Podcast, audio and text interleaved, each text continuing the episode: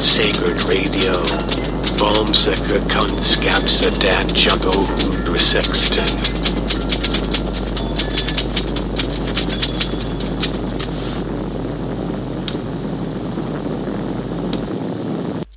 Hej och välkommen! Jag heter Jesper Grip och idag ska vi prata om att förutsäga framtiden.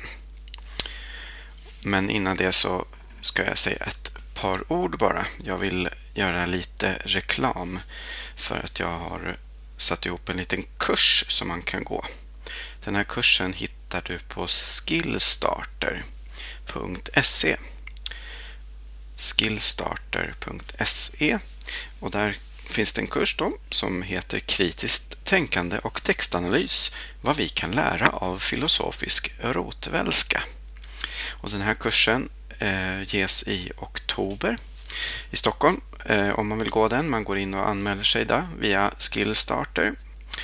Eh, och vi träffas fyra gånger och pratar om lite sån här filosofi som jag har skrivit om på min lilla blogg är det säkert.blogspot.com och som jag då alltså försöker skriva ihop en bok om eh, som ja, är under process. Eh, så det vore kul om du tittade in den sidan. Det finns massa andra spännande kurser där också för all del om eh, allt ifrån eh, olika webbverktygssaker till odling och gitarr och trumspelande och jag vet inte vad. Eh, mycket trevligt. Det funkar ungefär som Airbnb kanske man kan säga. Man anmäler sig till en kurs och betalar. Sen går man kursen och efteråt så får man pengarna. Eller får, får kursarrangören pengarna. Ehm, ja, det om det. Ehm, att förutsäga framtiden. Jag vill börja med ett litet, litet citat av Yogi Berra som är en, eller var en klassisk baseballcoach och även en producent av eh, lustiga och lite tänk, eh, tänkvärda one-liners. Han har bland annat sagt så här. Det är svårt att göra förutsägelser, speciellt om framtiden. Och eh, det kan man ju verkligen hålla med om. Eh, en person som gillar att citera Yogi Berra är Nassim Nicholas Taleb som har skrivit mycket om förutsägelser och mest känt är ju hans bok om The Black Swan, den svarta svanen. Där han försöker leda i bevis att det eh, är, finns saker i, i samhället som inte går att förutse och förutsäga och att dessa dessutom har en stor inverkan på eh, framtiden och han är väldigt skeptisk till våra möjligheter att överhuvudtaget försöka förutsäga någonting alls. Eh, men idag ska vi i första hand inte prata om Nassim Nicholas Taleb ehm, utan vi ska prata om eh, Philip Tetlock som har skrivit tillsammans med Dan Gardner en bok som heter Konsten att förutsäga framtiden en bok om superprognostik. Och det här måste jag säga är en otroligt spännande och intressant bok. Den borde alla läsa om eh, som har det minsta intresse för eh, samhällsfrågor. Eh, behöver absolut inte vara bara förutsägelser av olika slag. Eller se det så här istället, från andra hållet. Vi, precis som Tetlock säger, vi gör hela tiden förutsägelser i vårt dagliga liv, större eller mindre, eh, viktiga, oviktiga och så vidare. Men vi kan inte leva utan att försöka förutsäga saker. Och eh, inte heller kan så att säga våra sammanhang, våra arbeten och våra organisationer och allt vad det är klara sig utan förutsägelser. Och de är av olika slag.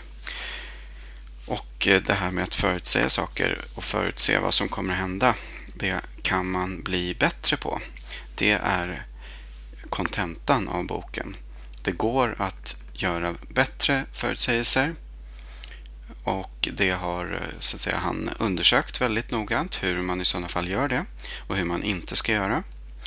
Och det här är en förmåga man kan använda sig av. Och jag skulle vilja säga att det är en förmåga man kan använda sig av rent generellt för att fatta bättre beslut. Så, och, och de flesta beslut har ju så att säga med fram, om framtiden att göra.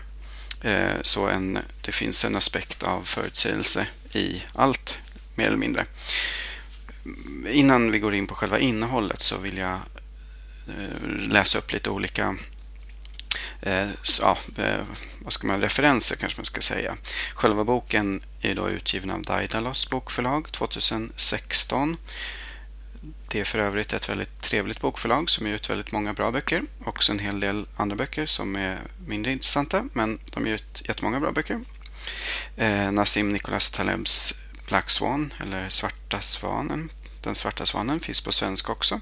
Och hans andra böcker, eh, eh Fold eh, of Randomness heter den nog och Antifragile. Det är också bra böcker på lite samma tema. Eh, och det här lite andra eh, på samma tema är Nate Silver. Hans bok The Signal and the Noise är mycket läsvärd. Han driver ju en eh, hemsida som heter 538.com där han gör diverse förutsägelser. Ehm, och han har haft väldigt mycket rätt. Däremot hade han dessvärre fel, eller vad man ska säga, vad det gäller valet eh, där som Trump vann. Där han eh, även sista dagen innan valet gav ganska stort, stora sannolikheter för att det var Hillary Clinton som skulle vinna. Eh, men som också själva kontentan av det vi ska prata om eh, säger så är det ju så att det handlar ju inte om att man inte får göra fel utan huruvida man har rätt generellt, hur, hur, hur ofta man har rätt så att säga. Så att det är en lite statistisk aspekt av det hela. Men hans bok också, Nate Silvers bok The Signal and the Noise, är läsvärd och bra. På svenska finns en en bok som heter Lögn, förbannad lögn och prognoser. En bok om finansmarknadens självbedrägerier som är skriven av Alf Ripple. Och den är på lite samma tema. Eh, som, ja, den tar upp många saker som både Silver, Nate Silver och Tetlock tar upp. Inte på riktigt samma sätt. Och även eh, Taleb.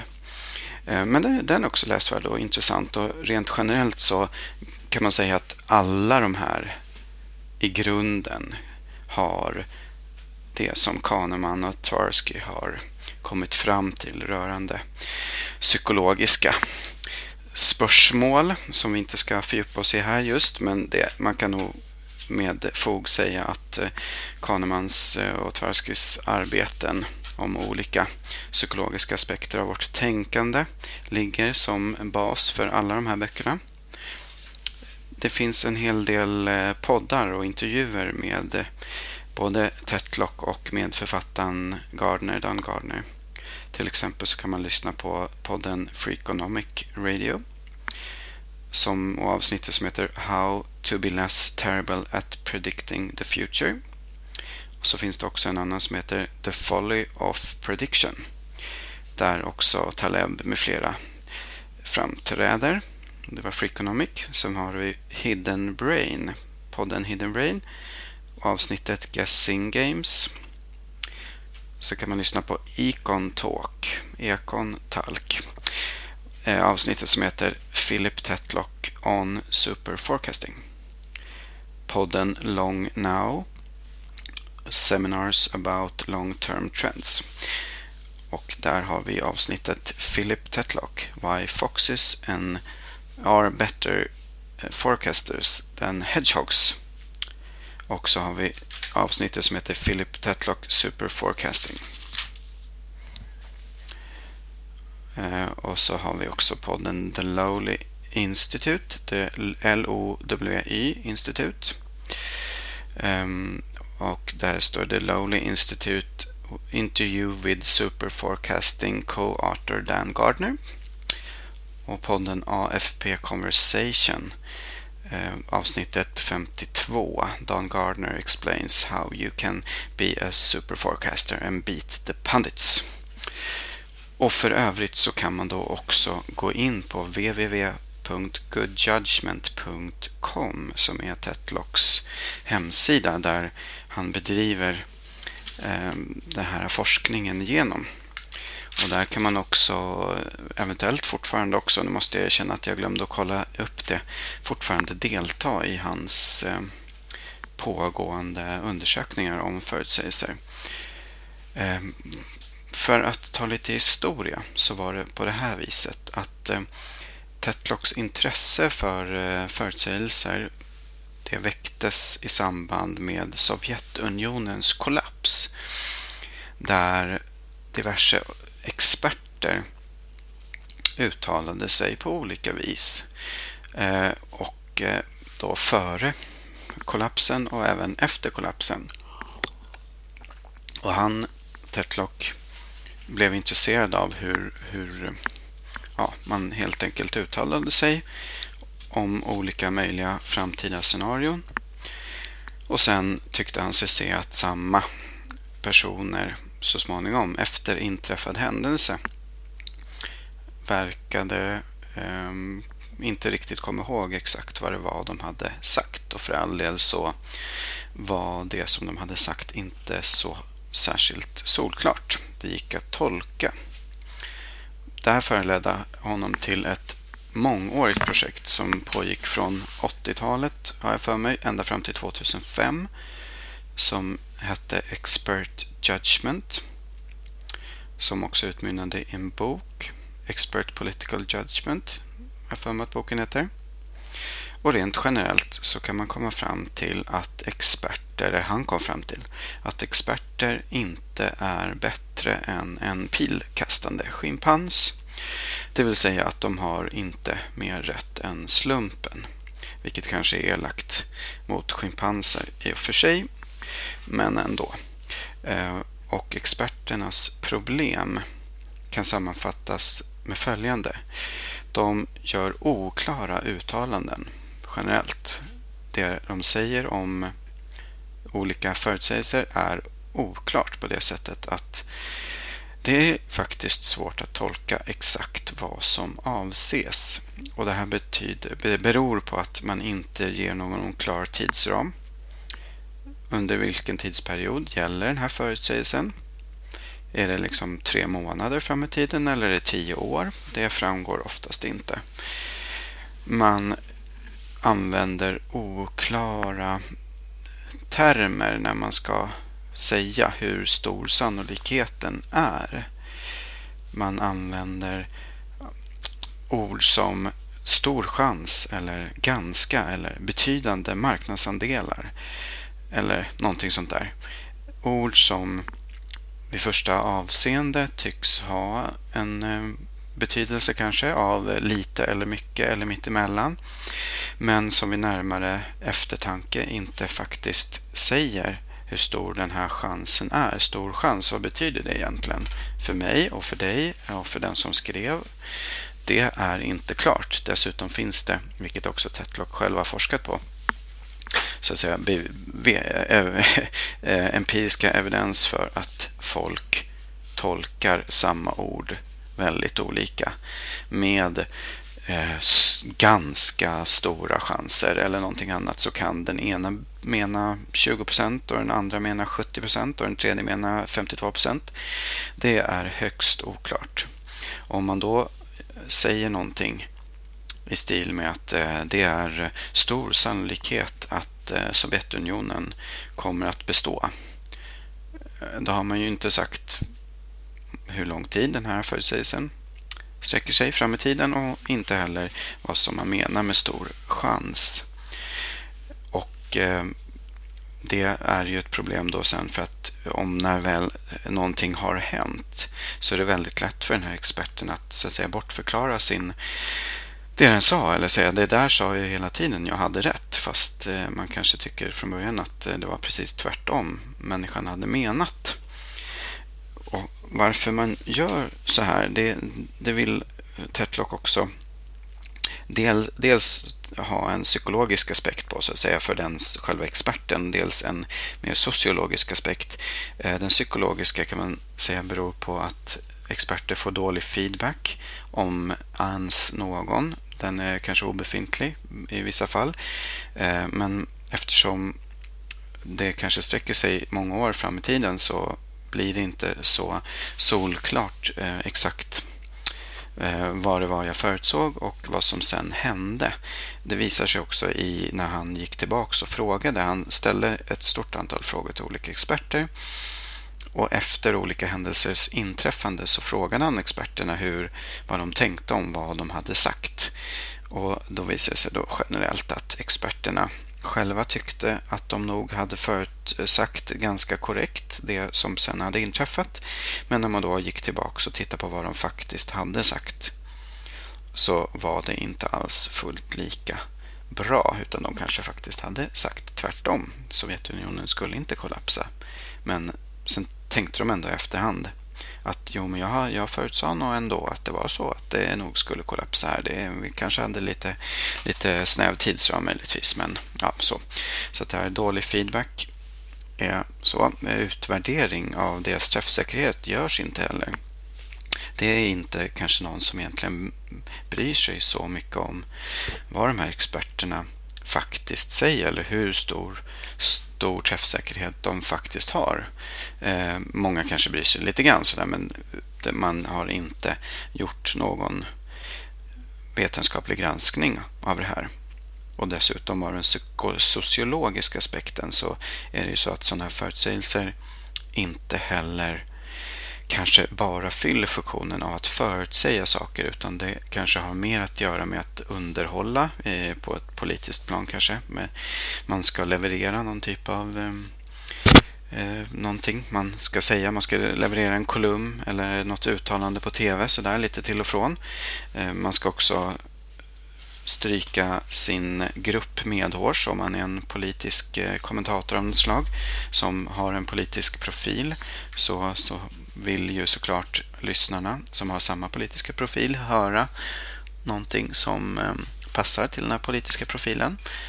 Så därför så kanske inte heller i första hand är till för att förutsäga saker korrekt utan för att eh, tillfredsställa andra syften.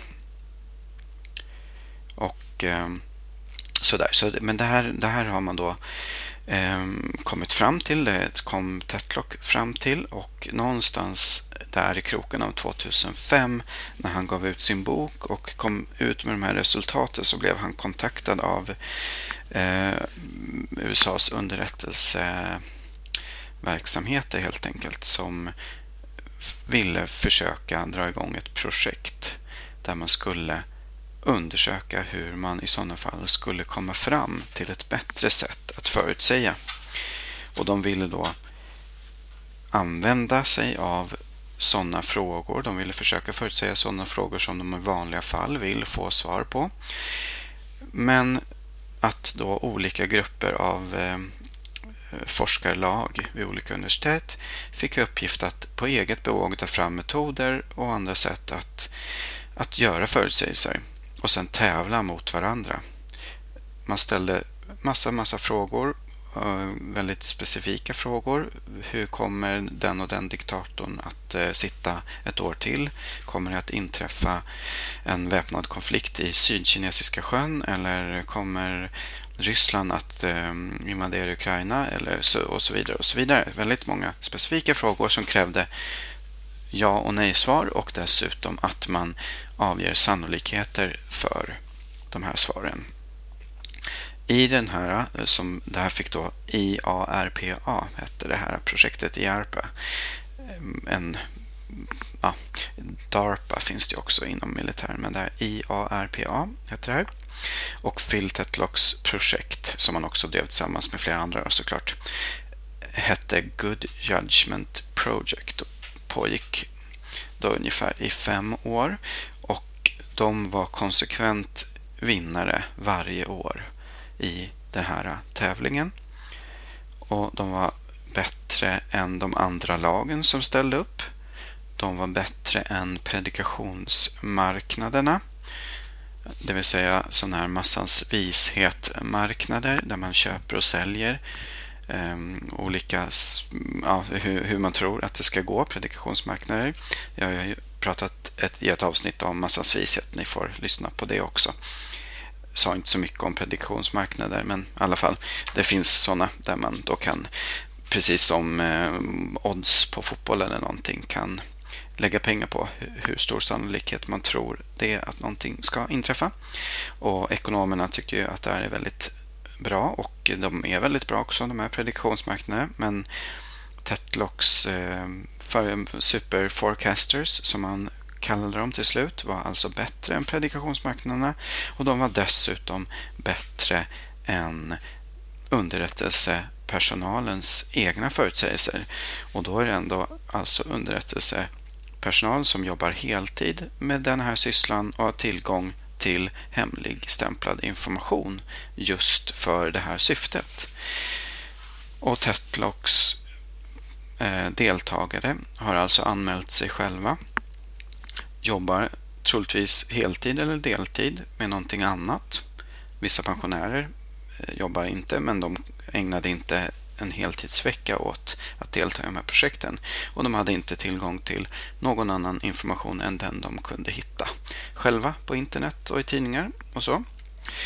Och varje, för varje år så tog man ut de bästa och satt, eh, eh, liksom använde dem vidare eh, och kallade dem för Super Forecasters.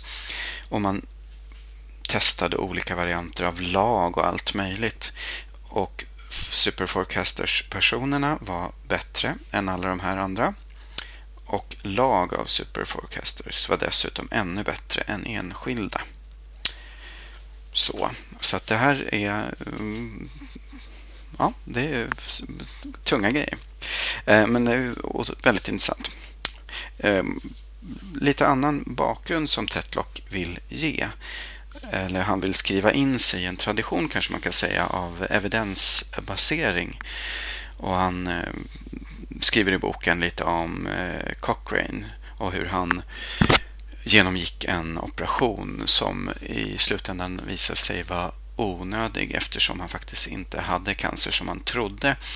Och det här blev startskottet för hans arbete för evidensbaserad medicin som har lett fram till dagens evidence-based medicine och Cochrane collaboration och de här grejerna. Och Phil Tetlock vill skriva in sig i den här eh, ja, vad ska man säga, i den här traditionen och helt enkelt verka för evidensbaserade förutsägelser. Och han säger att förutsägelser idag ligger på samma nivå som läkekonsten gjorde på 1800-talet. Och eh, att alternativ till kontrollerade experiment faktiskt är okontrollerade experiment som bara ger en illusion av kunskap. Så att, att göra kontrollerade experiment för att komma fram till vad som faktiskt fungerar, det är helt avgörande. Även i fråga om förutsägelser. Det finns ju då olika typer av frågor som man skulle kunna ge svar på såklart. Eh, det finns ju deterministiska strukturer som säger hur ja, en stjärna, eh, planeter snurrar på himlen och så vidare. Eh, fysikaliska saker och frågor som så att säga har ett svar och som man kan undersöka och komma fram till. Eh, sen finns det ju frågor som kommer att få ett svar i framtiden som inte har det just nu. Historiska frågor. Till exempel om, om dinosaurierna ska dö ut. Under många, många miljoner år var ju det en eh, inte så stor sannolikhet att dinosaurierna skulle gå dö ut men helt plötsligt kom det en komet och sen var det slut. Eh, vissa frågor kanske inte får ett svar men det också är ett svar så att säga att det inte blir någonting.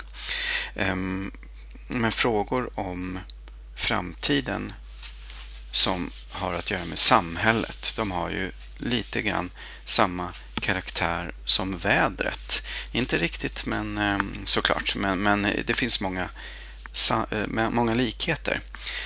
Ehm, Tetlock tar upp eh, Edward Lawrence och hans fjärilseffekt och kaosteori. Det vill säga att eh, en fjärilsvinges slag i Amazonas skulle kunna ge upphov till en tromb i sydöstra Turkmenistan eller någon annanstans. Ehm, det som Lawrence gjorde var att han upptäckte att om han bara ändrade väldigt, väldigt lite i sina ekvationer som skulle förutsäga vädret så gav det väldigt stora utslag. Och det här äh, ledde då fram till den här fjärilseffekten och kaosteorin äh, som helt enkelt handlar om hur, äh, hur osäkerheten växer med tiden och att man inte kan veta i förväg, långt i förväg, hur saker kommer att utveckla sig. Men däremot har ju faktiskt väder forecasters, alltså det är våra, eh, vad heter det nu, sådana som håller på med vädret, vi struntar i det så länge. De är väldigt bra på att förutse vädret och de blir bättre och bättre och eh, men, men man, man, pratar ofta, eller man kanske gnäller på väderförutsägelserna för att man tycker att de inte stämmer. Ehm, och, och, Det kan man väl göra om man tycker det är kul. Men faktum är att de stämmer väldigt bra. Och, eh, men, men det man måste hålla i minnet det är att om man säger på vädernyheterna efter att eh, det finns en risk för regn imorgon 10 risk för regn imorgon. Då betyder det att ja, 10 av 100 gånger så kommer det regna.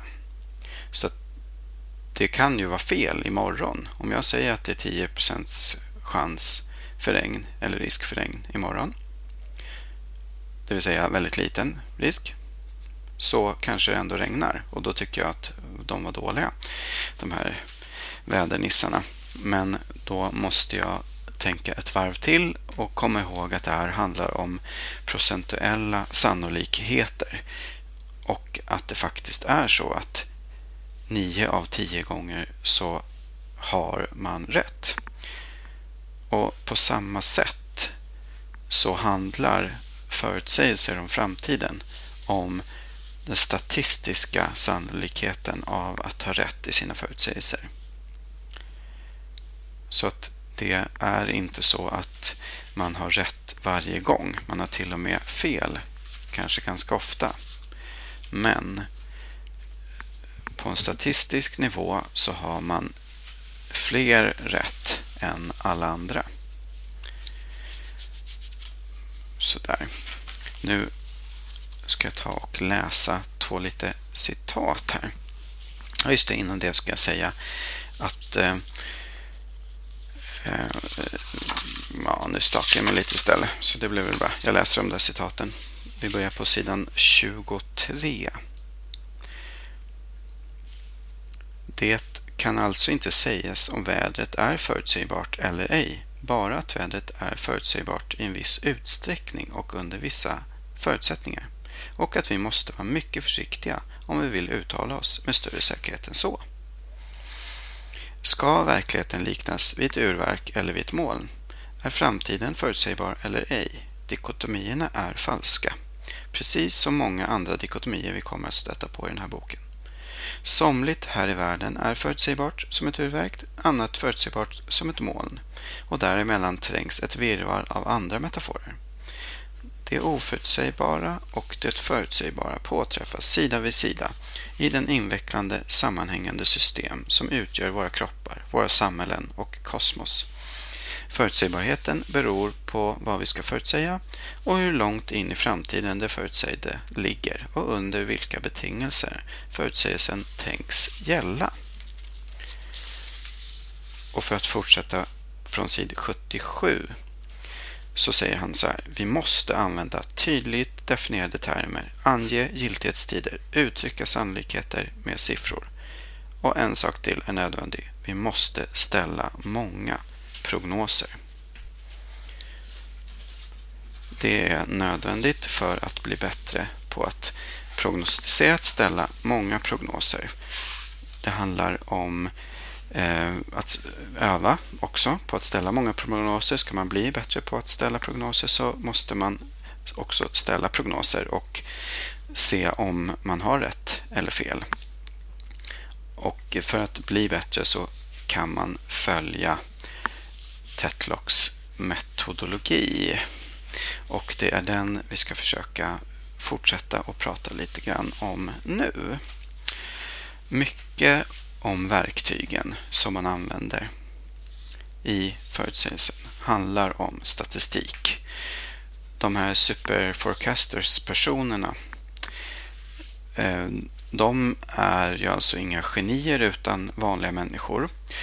Men däremot så säger eh, Tetlock att de är ju inte helt vanliga. Dels så är de ju så pass intresserade av eh, förutsäga framtiden och, och, så att de faktiskt spenderar sin fritid med att göra det här under många timmar. Det enda de fick för att vara med var ett presentkort på eh, någon bokhandel.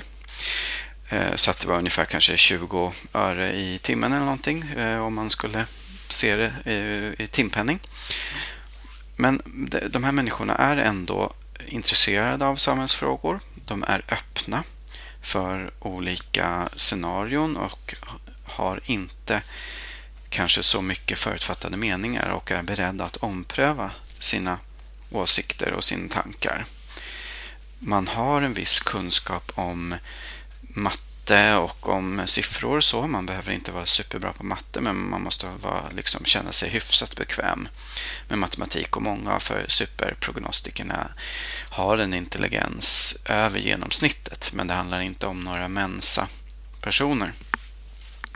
Eh, men statistiska verktyg som är viktigt att hålla eh, i minnet och kunna lite grann om. Eh, och andra verktyg ska vi prata lite grann nu. Då. Och för det första så är regression mot medelvärdet viktigt. Alltså regression mot medelvärdet handlar om att om man, man kan ju råka förutsäga eh, saker och hamna rätt. Precis som kanske en sån här super, en, någon människa som satsar på börsen och vinner många år i rad. Det behöver inte vara så att eh, den människan är superbra på att välja rätt aktier utan det kan faktiskt lika gärna vara så att man har tur. För utgår man från ett stort, stort antal människor som gör samma sak, säg flera tusentals, kanske flera mm, tiotusentals människor som handlar och köper med samma typer av aktier, så kommer ju några per definition att ha mer tur än andra. Första året kommer det vara ett helt gäng. Nästa år, av de som har tur både första året och andra året, kommer det vara färre.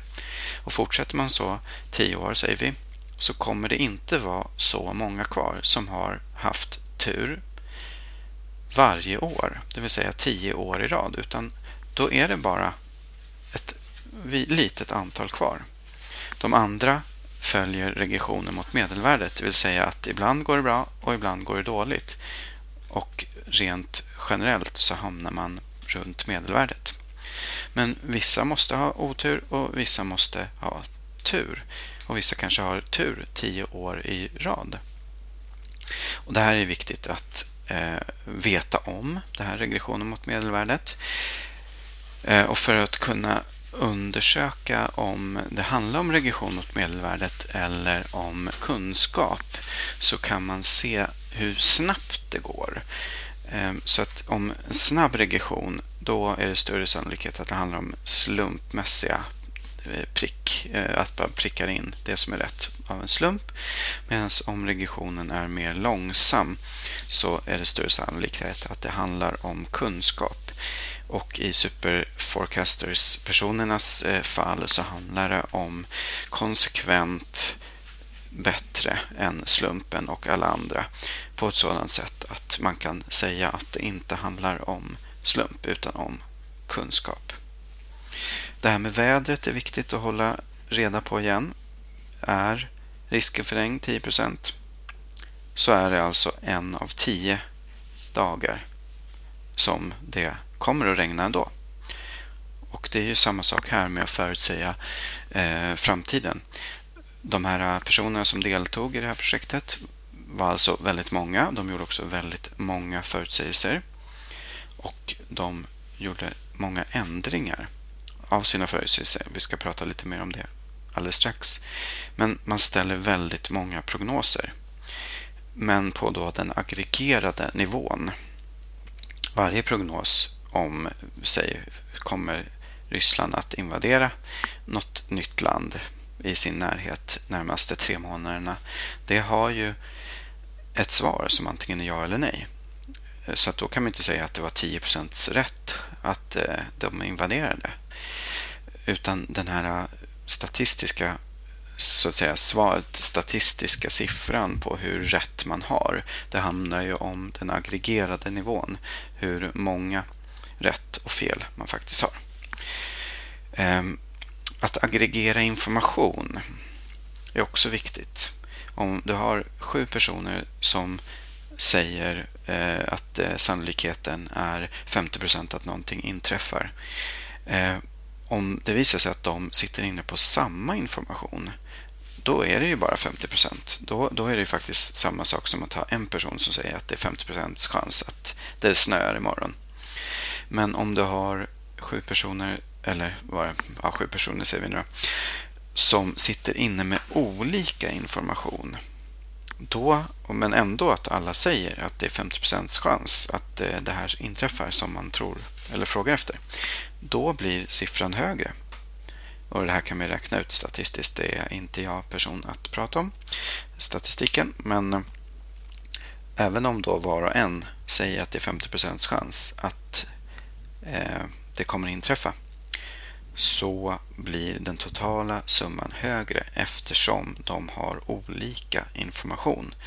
Det här är alltså samma princip som massans vishet. Man har olika information som tillsammans säger mer än delarna. Ehm, när man börjar att försöka eh, besvara en fråga då, säg kommer det att inträffa en konflikt i i Bottenviken närmaste två åren. Eh, då måste man ju titta för det första då på tidigare exempel av liknande händelser. Det är ett sätt att börja närma sig ett problem. Ett annat mycket viktigt sätt är att anlägga ett utifrån perspektiv. Statistisk frekvens. Om de tar ett exempel i boken om en familj som heter något trevligt. Andersson säger vi i efternamn och bor i ett område. De har två mindre barn. Eh, och så nämner de lite andra fakta och sådär. Så är då frågan hur stor har de här eh, familjen en hund? Ja eller nej? Eh, om man då börjar med att fundera på ja, den här familjen, ja, men det låter ju som småbarn, ja men då det, och de bor på landet så där. Det, ja, då är det väl klart att de har hund. Det är ju väldigt ofta man har hund och det verkar ju sannolikt så. Då har man så utgått från den specifika informationen om det enskilda fallet. Men det är ett sätt som ger större chans att besvara frågan rätt. Det är att anlägga utifrån perspektivet. Det vill säga att se på den här familjen och på frågan om husdjur i familjen utifrån och på en statistisk nivå. Hur många familjer under liknande omständigheter är det som har en hund? Och för det första kan man titta hur många som har ett husdjur och sen så snävar man in det på hur många har en hund. Eh, och sen kanske man kan titta på andra fakta kring området eller och så där. Så man, ut, man börjar utifrån och ser på de generella sakerna. Sen kan man gå in och titta på det enskilda fallet. Ett annat exempel som han tar upp, Tetlock, är frågan om, eh, om en viss diktator i något land långt bort i stan kommer att eh, eh sitta kvar ytterligare ett år. Och då kanske inte jag vet eh, varken var det här landet eh, knappt ligger och vem diktatorn är. Så hur ska jag kunna veta det? Men trots allt vet man faktiskt mer än vad man kanske tror. Och börjar man med utifrån perspektivet så kan man ställa frågan hur, hur sannolikt är det att en diktator överhuvudtaget sitter ett år till? Och Då kommer man snabbt fram till att eh, det, den sannolikheten är väldigt hög. Många diktatorer sitter ytterligare ett år. Och Sen får man titta på snäva in frågan lite noggrannare på området i fråga eller kontinenten kanske först. Eh, sen när man inte kommer längre med utifrån perspektivet då kanske det är dags att börja titta på det aktuella perspektivet. Är vilken ålder har diktatorn? Är han eh, 57 eller är han 62 eller är han 89? Har han någon sjukdom? Sker det någon typ av eh, oroligheter i huvudstaden och så vidare och så vidare. Allt det här eh, gör att man närmar sig. Man börjar med utifrån perspektivet, sätter någon typ av sannolikheter och tittar sedan vidare med inifrån perspektivet och justerar sina sannolikheter för att komma närmare. Eh, en annan oerhört viktig fråga eller en del av metoden är att man måste uppdatera sig ofta i små steg. Så att om jag till slut angående den här diktatorn i långt bort i stan säger att eh, jag tror nog att sannolikheten är att han sitter ett år till är 72 procent. Eh, då kommer och, och den här min förutsägelse Ehm, är öppen i två månader framåt och sen när väl det är slut så, så gäller det då ett år framåt säger vi då, från startdatumet. Under hela den här perioden fram till förutsägelsen eh, när jag inte får så att säga justera min förutsägelse så gäller det för mig att hålla mig uppdaterad med information kring den här eh, ja, diktatorn i det här fallet. Om landet, vad händer? Och justera mina förutsägelser i många, ofta, inte liksom kanske varje dag, men man måste hålla sig ajour med det som händer så ofta som man nu behöver när man får veta någonting mer. Och man ska helst justera i små steg. Självklart kan det också finnas fall när man ska justera med stora steg om det händer någonting som ger anledning att tro att det nog är rimligt att justera sin förutsägelse med, ja, i, med stora steg med många procent samtidigt. Men annars är den eh, det verktyg, det sätt som leder till bättre förutsägelser, det är att göra många uppdateringar i små steg. Och det faktum att man blir bättre genom att öva. Och nu ska jag ta mig friheten att läsa några stycken till här. Ska bara bläddra fram till det. Och då sammanfattar Tetlock på sidan 230 till 231 lite grann om vad, vad som karaktäriseras en superprognostiker. Allt som allt. Vid det här laget vet vi att en hel del om superprognostikerna vi har fått inblickar i deras privatliv, tagit del av deras provresultat och bekantat oss med deras arbetssätt. Det kan vara dags att sammanfatta och att skissera ett porträtt av den typiska superprognostikern. I fråga om filosofisk grundsyn tenderar de att vara försiktiga, ingenting är säkert, ödmjuka, verkligheten är oändligt sammansatt, icke-deterministiska, det som inträffar är inte ödesbestämt och måste inte inträffa. I fråga om läggning och tankesätt tenderar de att vara aktivt öppna för nya idéer, benägna att se sina åsikter som hypoteser som ska prövas, inte klenoder att slå vakt om. Intelligenta och kunniga med ett behov av att veta. Intellektuellt nyfikna, intresserade av gåtor och mentala utmaningar. Reflexiva, introspektiva och självkritiska. Siffersinnade, hemmastadda med siffror. I sin prognostiska metoder tenderar de att vara pragmatiska, inte fångas i vissa idéer eller program. Analytiska, i stånd att ta ett steg tillbaka från nästippsperspektivet och beakta andra synpunkter. Trollsländeögda, villiga att värdesätta olika synpunkter och sammanställa dem till en egen bedömning. Probabilistiska, benägna att använda många grader av kanske i sina bedömningar eftertänksamma, beredda att ändra uppfattning när fakta ändrar sig. Goda intuitiva psykologer, medvetna om vikten av att kontrollera så att tänkandet inte styrs av kognitiva och emotionella fördomar.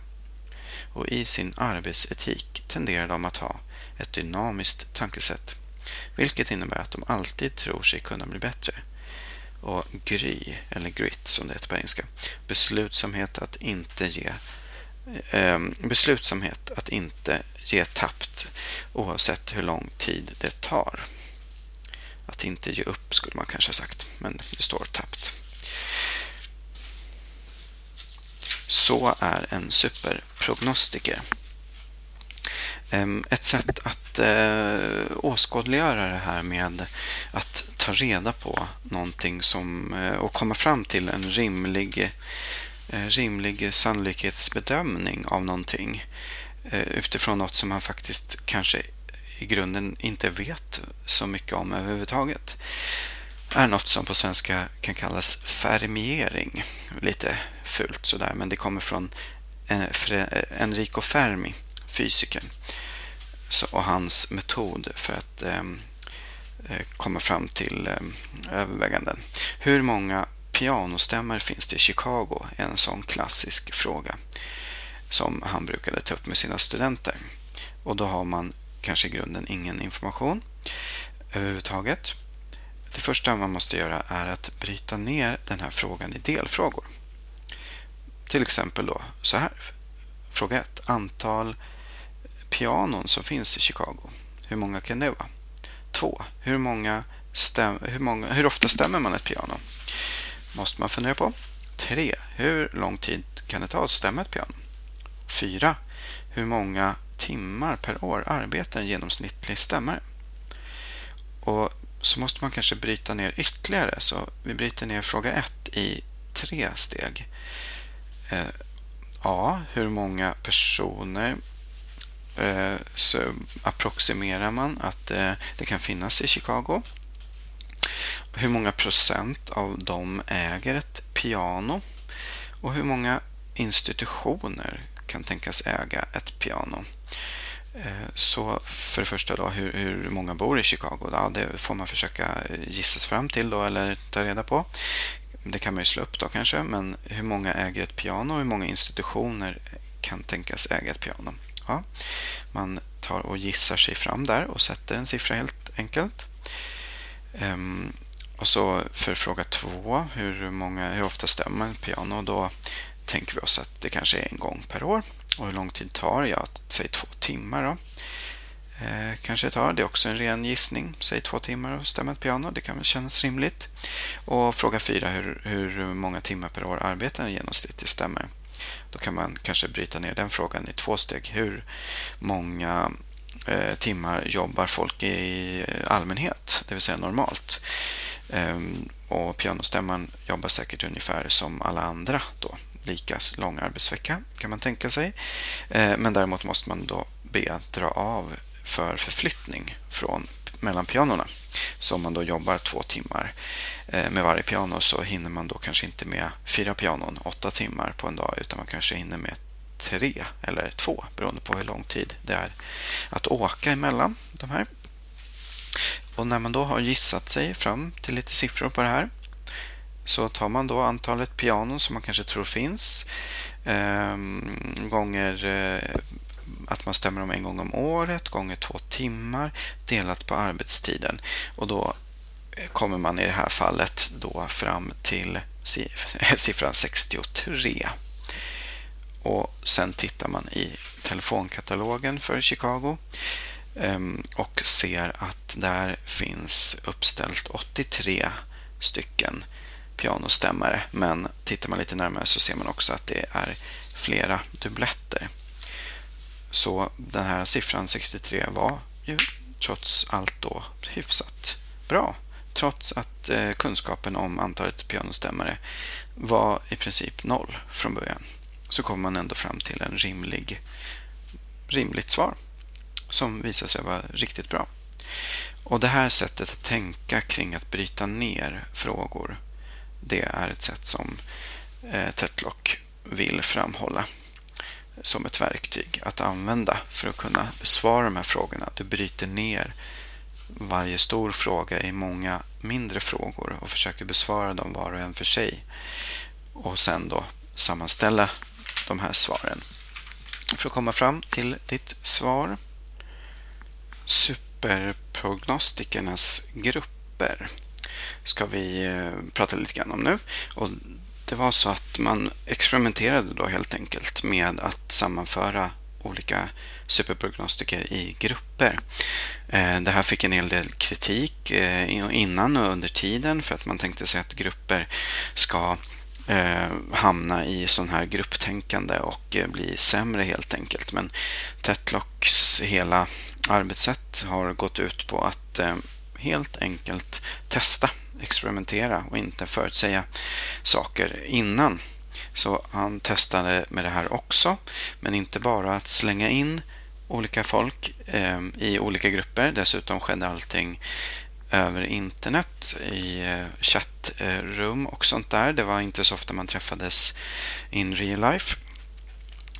Men de här grupperna fick Eh, då faktiskt lite hjälp på hur man sammanför sig själv och eh, andra till en bättre fungerande grupp med en bra gruppdynamik.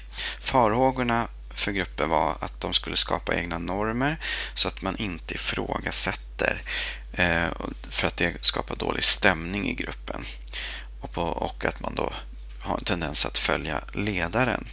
Och för att motverka det här så skrev man ihop ett litet häfte om hur grupper arbetar bättre eh, såna, den här typen av grupper som då är tänkt att komma fram till eh, så bra svar som möjligt. Det kan ju finnas andra syften med grupper men i det här fallet så var det eh, sådana här saker som man eh, uppskattade. Och då handlar det om att vara skeptisk, att ifrågasätta varandra, att uttala sig utanför sin egen expertis, att ställa skarpa frågor, att spela djävulens advokat alltså. Att man lägger ifrån sig etikettregler och hierarkier. Och att nya personer och nya perspektiv är någonting bra och bidrar till ny information i gruppen. Eh, och i det fallet eh, då det utkristalliseras ledare eller om i andra grupper då som har ledare så är det bra att tänka på att ledaren kanske inte ens ska delta från början utan att gruppen från början ska få prata utan ledaren.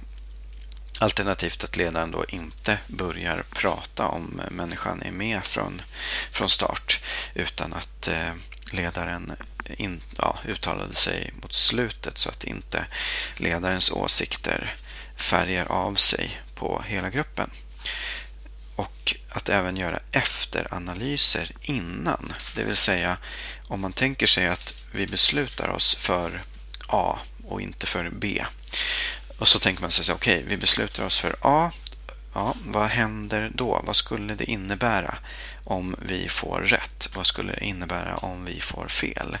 Det vill säga att man låtsas om att det har hänt. Att man gör en efteranalys, men innan det inträffar. Då kan man komma fram till saker som man kanske inte hade tänkt på innan. Och från andra sammanhang som inte står i boken här så eh, kan man ju rekommendera grupper att också skriva ner sin åsikt innan en diskussion. Så att om man ställer en fråga till gruppen, vad, vad tycker ni om ditten och datten? Så ber man var och en skriva ner det först innan man börjar diskutera. För sen när väl diskussionen är igång så är det lätt att eh, de som är bäst kanske på att prata får ett utrymme Eh, som är eh, inte deras åsikter förtjänar. Kanske gör de det, men vem vet. Eh, superprognostikerna som sattes i lag, de blev i snitt 50% bättre än eh, i sina prognoser. Och superlagen slog även predikationsmarknaderna och massans vishet alltså. Eh, just det, jag sa ju från början att eh, superprognostikerna gjorde det, men det var nog så att superprognostikerna, eh, ja, jag kommer inte ihåg faktiskt exakt, men de låg väl i, i stil med eh, predikationsmarknaderna, men superlagen slog dem med ganska, ganska väl dessutom. De vanliga, så här skrev jag upp ett citat ju. De vanliga lagen överträffade massans vishet med ungefär 10 marginal. Predikationsmarknaderna besegrade de vanliga lagen med ungefär 20 marginal och superprognostikerna besegrade predikationsmarknaderna med 15-30 marginal. från sid 248.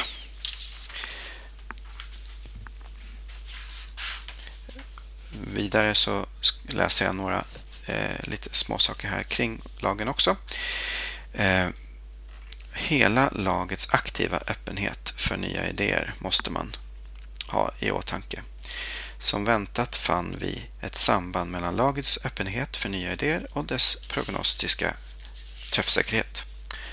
2. En grupp ihärdiga individer som drar nytta av varandras kunskaper i jakten på sanningen blir mer än summan av sina ihärdiga delar. Och 3. Man måste främja en kultur där man delar med sig av sin information.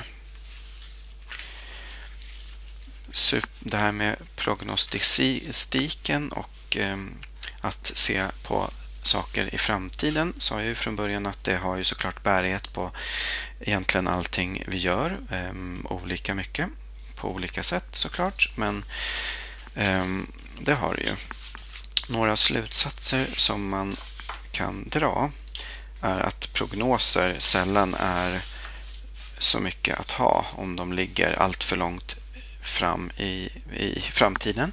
Precis som fjärilens vingslag som inte går att eh, se vad det ska leda någonstans så är det väldigt svårt att veta var en Eh, stor eh, storm och eh, ett orkan startar. Men när den väl är igång så kan man med stor sannolikhet se vart den är på väg. Och likadant är det såklart med förutsägelser om framtiden. Det är svårt att veta vilka faktorer som gjorde att någonting ehm, ledde fram till det ena eller andra. Ett lands ehm, Ehm, invasion av ett annat eller någonting sånt där. Ehm, men under tidsramar som är rimliga, kanske ungefär ett och ett halvt år, så är det faktiskt ganska så det går hyfsat bra att försöka förutsäga det här. Det vill säga bättre än slumpen. Men ju längre fram i tiden, desto svårare. Eh, Tetlock citerar Eisenhower, det vill säga den gamla amerikanska presidenten, vid något tillfälle. Och han menade så här, planer är värdelösa, men planering är nödvändig. Och en tredje liten slutsats är att man, det är dyrt att förbereda sig för överraskningar. Men man måste göra avvägningar av potentiella och tänkbara och otänkbara risker och se det här mot de kostnader det skulle eventuellt eh, innebära att eh, försöka förebygga de här sakerna. Vi har ju det kända ja, osäkerheter, oförutsedda händelser och helt okända, okända händelser. Vi kan förebygga saker som vi vet statistiskt eh, kommer att inträffa eller vi har goda grunder och skäl att anta det. Men vissa saker kan man inte förutsäga och eh, där måste man alltid göra en avvägning såklart hur stora resurser det är värt att lägga ner på det. För att avsluta det här programmet så ska jag sammanfatta kort Tetlocks 10 budord för blivande superprognostiker. 1. Prioritera. Man måste prioritera vilka frågor det är värt att lägga tid på. Att försöka gissa sig till vem som ska vinna valet om tio år eller någonting sånt där. Det är inte värt att lägga ner tid på. Eh, så det handlar om att prioritera eh, vad det är värt att lägga ner tid på.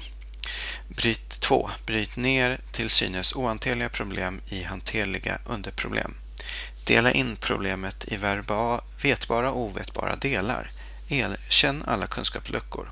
Få syn på dina antaganden och undersök dem. Våga ha fel genom att göra så bra gissningar som möjligt. Det är bättre att upptäcka fel på ett tidigt stadium än att dölja dem bakom vagt språkbruk. 3. Hitta rätt balans mellan inifrån och utifrån perspektivet. Superprognostiker är alltså kreativa i sitt sökande efter jämförelseobjekt, även vid till synes unika händelser. Hur ofta inträffar den här sortens händelser i den här sortens situation? Kanske de frågar sig. 4. Hitta rätt balans mellan att underreagera och att överreagera på information.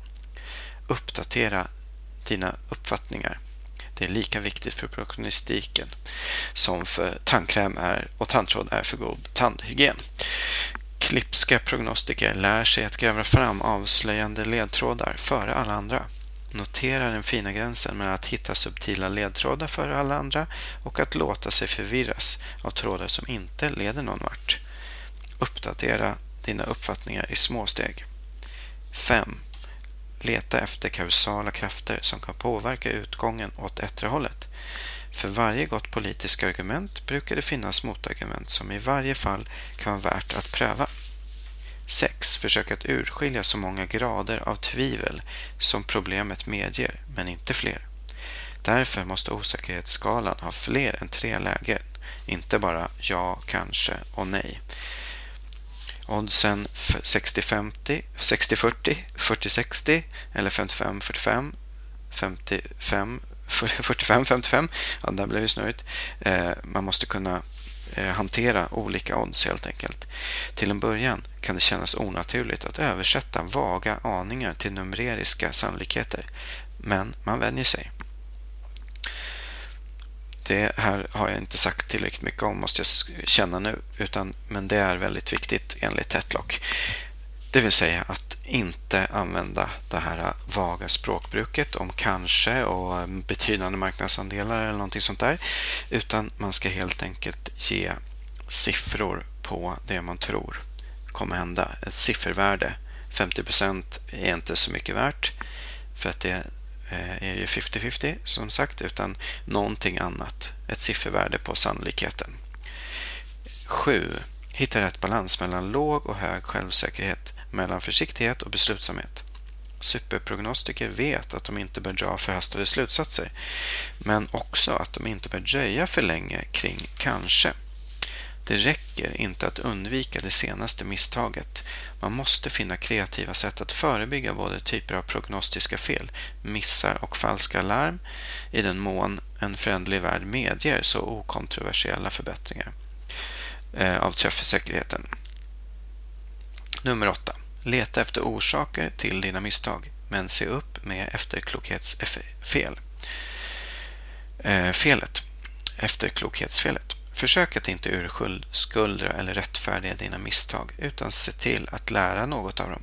Gör omutliga eftergranskningar. Vad var det egentligen som gick fel? Glöm inte heller att göra eftergranskningar av dina framgångsrika prognoser. Framgången behöver inte betyda att resonemanget var riktigt. Man kanske bara hade tur genom att begå flera misstag som tog, ur, tog ut varandra. Nummer 9.